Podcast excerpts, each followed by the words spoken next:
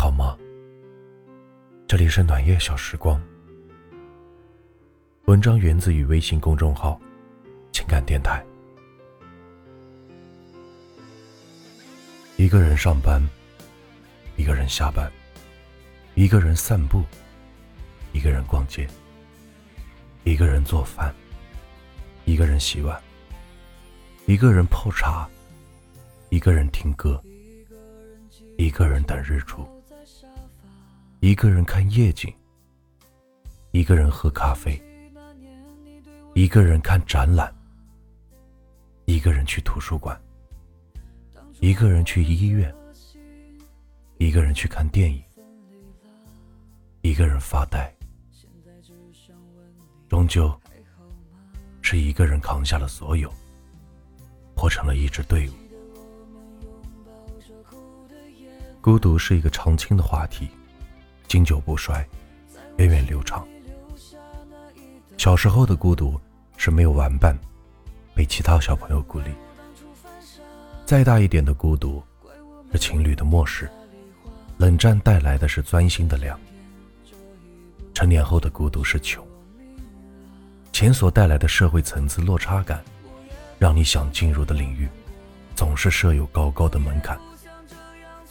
但所有的孤独，都是源自于渴望被爱，却无人疼爱；想要去爱，却无人可爱。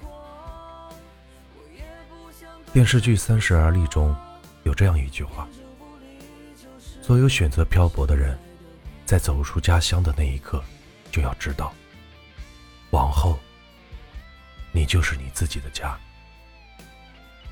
每一个在外的游子。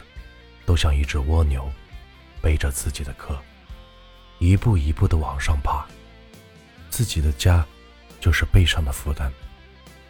自己的负担，恰好就是自己的家。孤独，是我们一生的朋友。电影《阿飞正传》里讲过，一只五脚的鸟，一直飞，一直飞，也没有降落的那一天。这听上去很潇洒，像极了年轻时的我们。心总是在远方，在路上，仿佛遥远的世界尽头，有着吸引我们的故事和人。如果停下脚步，停下飞翔的翅膀，就是对人生的亵渎。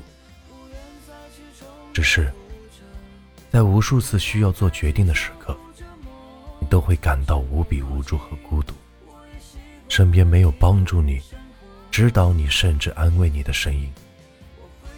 虽然每个在外的人都是如此过来的，可还是感到心碎。这是一种必然，毕竟是自己做出的选择，年轻时做出的天真烂漫的选择。很多人喜欢独自旅行，一个人看画展，去咖啡馆坐一下午。我记得有段时间很流行测试一个人的孤独程度。其实每一个人都是很孤独的，只是不敢承认罢了。孤独也不是一个很可怕的事情。人就需要一个完全只有自己的空间与时间，才能够彻底的与自己交流，知道自己到底需要什么。没有一种情绪或者状态会无缘无故的出现。这个世界成就了现在的我们，而我们成就了这个世界。所以这一切的根源就是我们自己，并不是别人。有的人习惯了孤独，把一个人的生活过成了诗；有的人害怕孤独，总是寻找一些作伴的朋友。其实。